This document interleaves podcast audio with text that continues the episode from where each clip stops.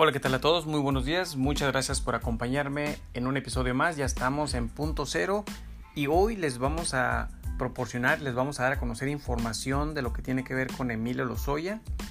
Como todos sabemos, el día de hoy inició ya su, su proceso de juicio desde el hospital donde está siendo cuidado debido a su estado de salud, que al parecer dicen que es delicado. Pero, eh, ¿qué es lo que esperamos ver eh, y, conocer a través de estas declaraciones? Bueno, pues esperemos saber los nombres de, las personas que participaron en esta red de corrupción. Eh, vamos a saber cómo la empresa brasileña Odebrecht proporcionó miles de millones de dólares y pesos para sobornar a legisladores, a senadores, para que aprobaran la reforma energética que tanto querían impulsar desde el PRI y toda esta red de corrupción que se estuvo viviendo, quiénes fueron los que participaron en esta red de corrupción, en esta red de soborno, quiénes eran las cabezas, los líderes que daban las instrucciones de cómo, cuándo y en dónde manejar todo ese dinero y quiénes se vieron beneficiados. Desafortunadamente aquí en México no vamos a conocer de manera expedita, de manera pronta, los detalles que esté revelando Emilio Lozoya. Pero desde España un programa llamado Código Magenta nos está facilitando mucha información, las primeras declaraciones que Emilio Lozoya dio en torno a toda esta red de sobornos y que en este momento se los voy a compartir para que este, lo escuchemos, escuchemos todos los detalles y al final hagamos comentarios. Todo México espera las declaraciones de Emilio Lozoya Austin a su regreso a nuestro país. Pero el director de Pemex ya habló y habló fuerte en España. Hoy, Código Magenta revela el contenido de esas declaraciones preliminares en donde pone descubierto nombres de prominentes personajes, cifras detalladas, modus operandi y lugares en donde se entregaron los famosos sobornos. Los de Odebrecht y los que salieron de Pemex para aceitar la reforma energética. Ahí aparecen presuntos implicados como Ricardo Anaya, Ernesto Cordero, José Antonio Mid y José Antonio González Anaya. Y en medio de todos, el nombre de un enlace clave, Fabiola Tapia Vargas. Conoce en Código Magenta Emilio Lozoya, lo que ya reveló.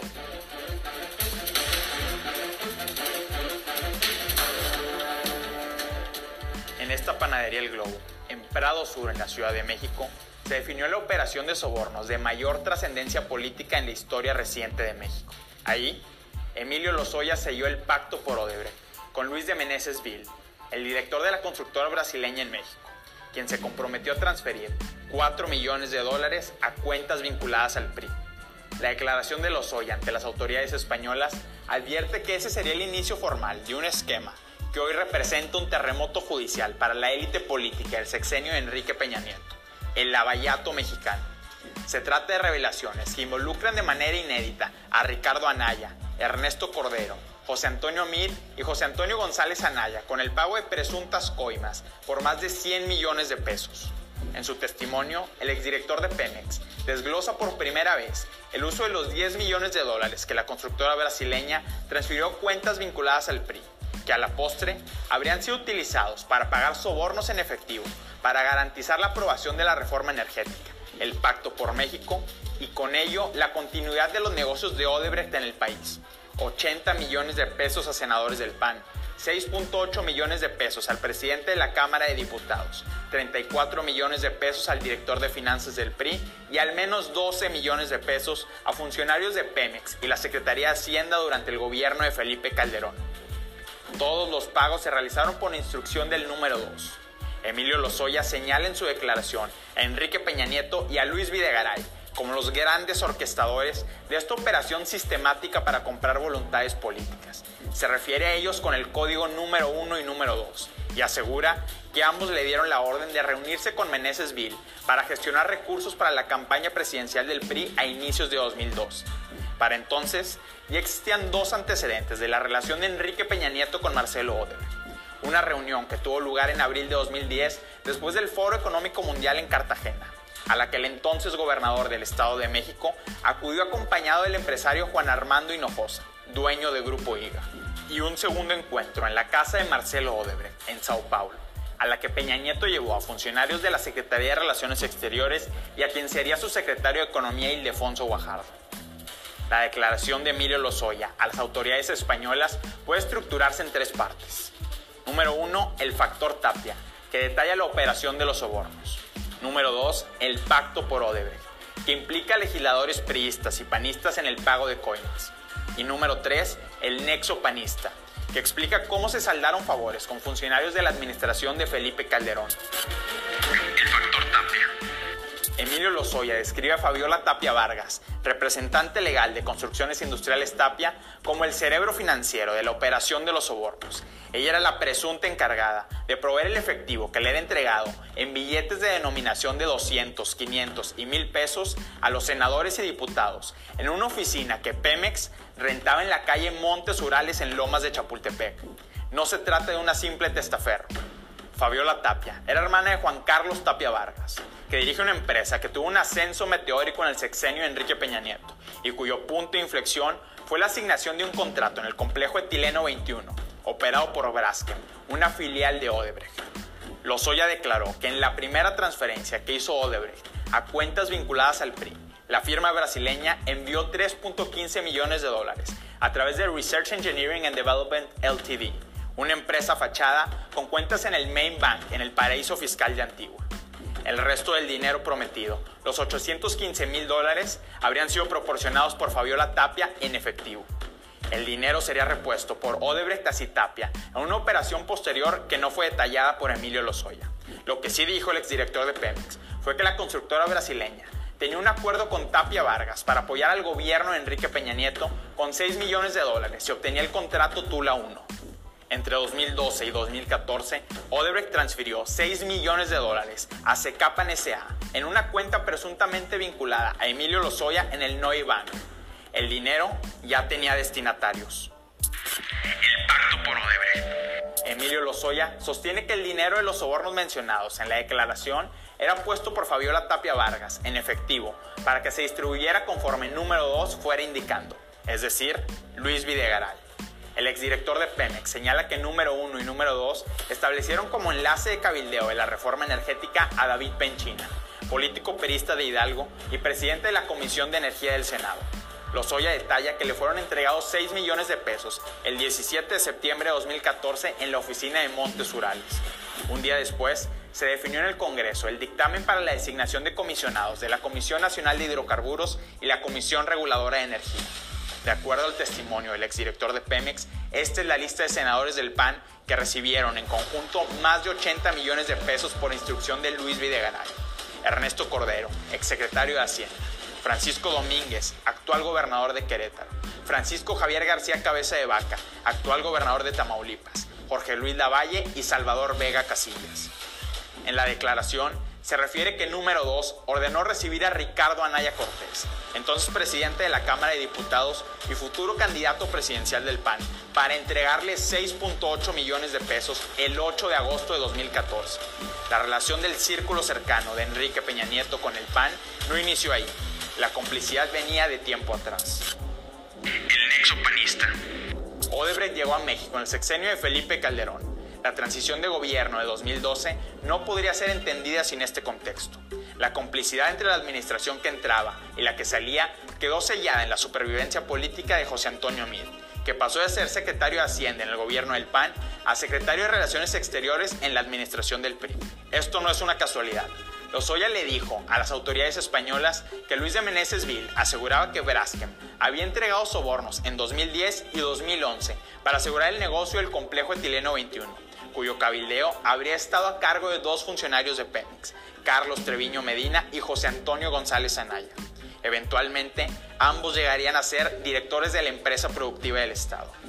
Este negocio se logró con la presunta intervención de Francisco Javier Conejo, un empresario jalisciense que fungió como ex colaborador de MIL y recaudador de precampaña de Ernesto Cordero. Se trata de un operador panista de larga data Felipe Calderón, destapó su candidatura presidencial en el Rancho del Conejo dos años antes de entrar al poder. El testimonio de Emilio Lozoya refiere que Braskem presuntamente le debía dinero al grupo de Cordero y Mil, pero que únicamente sería pagado a través de número 2 si se garantizaba la continuidad del contrato de Tileno 21. En este contexto, el exdirector de Pemex señala que a lo largo de 2014 le fueron presuntamente entregados 84 millones de pesos a Ernesto Cordero y a José Antonio Mid, de los cuales 52 millones de pesos habrían sido utilizados para pagar a legisladores de oposición del PAN y 32 millones de pesos presuntamente a Luis Vega Aguilar, el secretario de Finanzas del PRI, muy cercano al presidente Enrique Peña Nieto. La pinza se habría cerrado en septiembre de 2014 con el presunto pago de 12 millones de pesos en efectivo al propio MID, a José Antonio González Anaya y a Carlos Treviño Medina, quien fungía como coordinador de asesores de presidencia de Pemex. La expectativa por lo que Emilio Lozoya podría declarar a la Fiscalía General de la República era enorme, pero lo importante ya se dijo.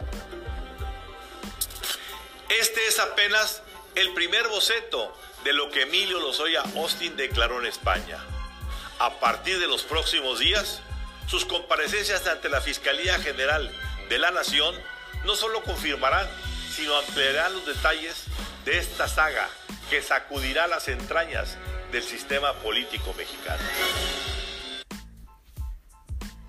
Pues, como pudieron escuchar, toda esta red de corrupción se maneja y se manejaba, perdón, en la élite de la política, en el Olimpo, como lo suele llamar el gran maestro Alfredo Jalife, en los altos mandos es donde toda esta red de corrupción, de sobornos se ha dado y se ha llevado a cabo y que solamente ha beneficiado a algunos. Y podemos darnos cuenta con toda esta información o esta poca información que se conoce desde lo que declaró ya en España eh, Emilio Lozoya de esta red de corrupción y cómo favorecieron a esta empresa brasileña y cómo esta empresa vio por sus propios beneficios, sobornó hasta donde pudo, dio millones de dólares para poder lograr su objetivo y que pues desafortunadamente, como lo dice el actual presidente, la corrupción hay que desterrarla desde arriba porque desafortunadamente todo lo de arriba está corrompido y es un trabajo muy difícil es un trabajo difícil que no, no se va a lograr en 6 años, ni en 10 años, ni en 12, no sé en cuántos años, pero va a tomar tiempo. Pero esto es solamente una idea, una probada de las primeras declaraciones de todo lo que tuvo que ver con Odebrecht y que realmente muchos de los que, o algunos de los que ya fueron mencionados en esa primera declaratoria de Emilio Lozoya, como José Antonio Meade, el Ricardo Anaya, este, y algunos de estos han ya salido a declarar que no es cierto, que ellos nunca recibieron dinero, no recibieron sobornos. Y que bueno, es la palabra de ellos contra la declaración de esta persona. Eh, y si Emilio Lozoya tiene las pruebas contundentes, los videos mencionados, que al parecer son alrededor de 15 videos con audio, en los que va a demostrar que estas personas son involucradas, fueron involucradas en esta red de soborno y corrupción, pues bueno, vamos a tener un año muy productivo en términos de, de, estos capos que se dedicaron a robar y a destruir nuestro país. Y ojalá la gente abra los ojos y se dé cuenta de que la reforma energética que querían implementar este, los del PRI, pues era una reforma que no beneficiaba más que a los que estaban arriba. No podemos dejar que el gobierno privatice nuestros recursos porque entonces va a pasar como en Francia, que la gente se tuvo que rebelar, la gente tuvo que salir a hacer desastres y rebelarse ante el gobierno porque los precios estaban por los cielos y son recursos que la gente necesita y que el gobierno debe de proveer. Entonces es solamente una probadita de lo que ya Emilio Lozoya en su momento declaró allá en España. Hoy desafortunadamente no tenemos la oportunidad ni el acceso de conocer qué es lo que ya declaró qué es lo que ha empezado a decir a partir de su, de su proceso judicial. Pero esperemos que el gobierno federal pronto lo dé a conocer y que todos los mexicanos estemos muy atentos, muy alertas y abramos los ojos y entendamos que toda esta red de corrupción aún existe, es cierto, pero algo se intenta hacer. Y si este gobierno quiere hacer la diferencia y hacer el cambio, pues entonces hay que ser optimistas y, y no permitir que esto continúe, porque todos podemos ser partícipes en este, en, este, en esta batalla contra la corrupción. ¿Y cómo podemos ser partícipes? Bueno, pues como ciudadanos siendo cívicos, como ciudadanos no ofreciendo mordidas a los oficiales de tránsito cuando te detengan porque cometiste una infracción. Si tú, si tú sabes que cometiste una infracción, pues la tienes que pagar. Entonces, las leyes para eso están, para mantener un orden y regir un país y regir nuestra sociedad. Entonces, este, por una parte, la verdad también me da gusto que empiece a declarar esta persona. Esperemos, como dije, que presente todas las pruebas que tiene y que se den a conocer en su momento, porque pues desafortunadamente no vamos a tener acceso ahorita, pero que sí la gente abra los ojos y vea que no hay partido a cuál irle. Igual en este momento tenemos un, un presidente diferente con un partido que ahorita está pasando por muchas problemáticas similares, que se están peleando por el poder, porque quieren tener más rango, un rango más alto, eh, ya sea en la Cámara de Senadores o en la Cámara de Diputados, etcétera. Pero ya son problemas internos y pues es algo que no se puede evitar desafortunadamente. Para que eso se evitara, yo creo que tenían que tener todos ellos la convicción, los principios y los valores para respetar las jerarquías y eh, respetar el orden en el que las promociones en los diferentes rangos de lo que tiene que ver en la Cámara de Senadores, Diputados o como servidores públicos, pues se lleven a cabo de manera eh, legal, normal, unánime. Pero en fin, ese ya es otro relato.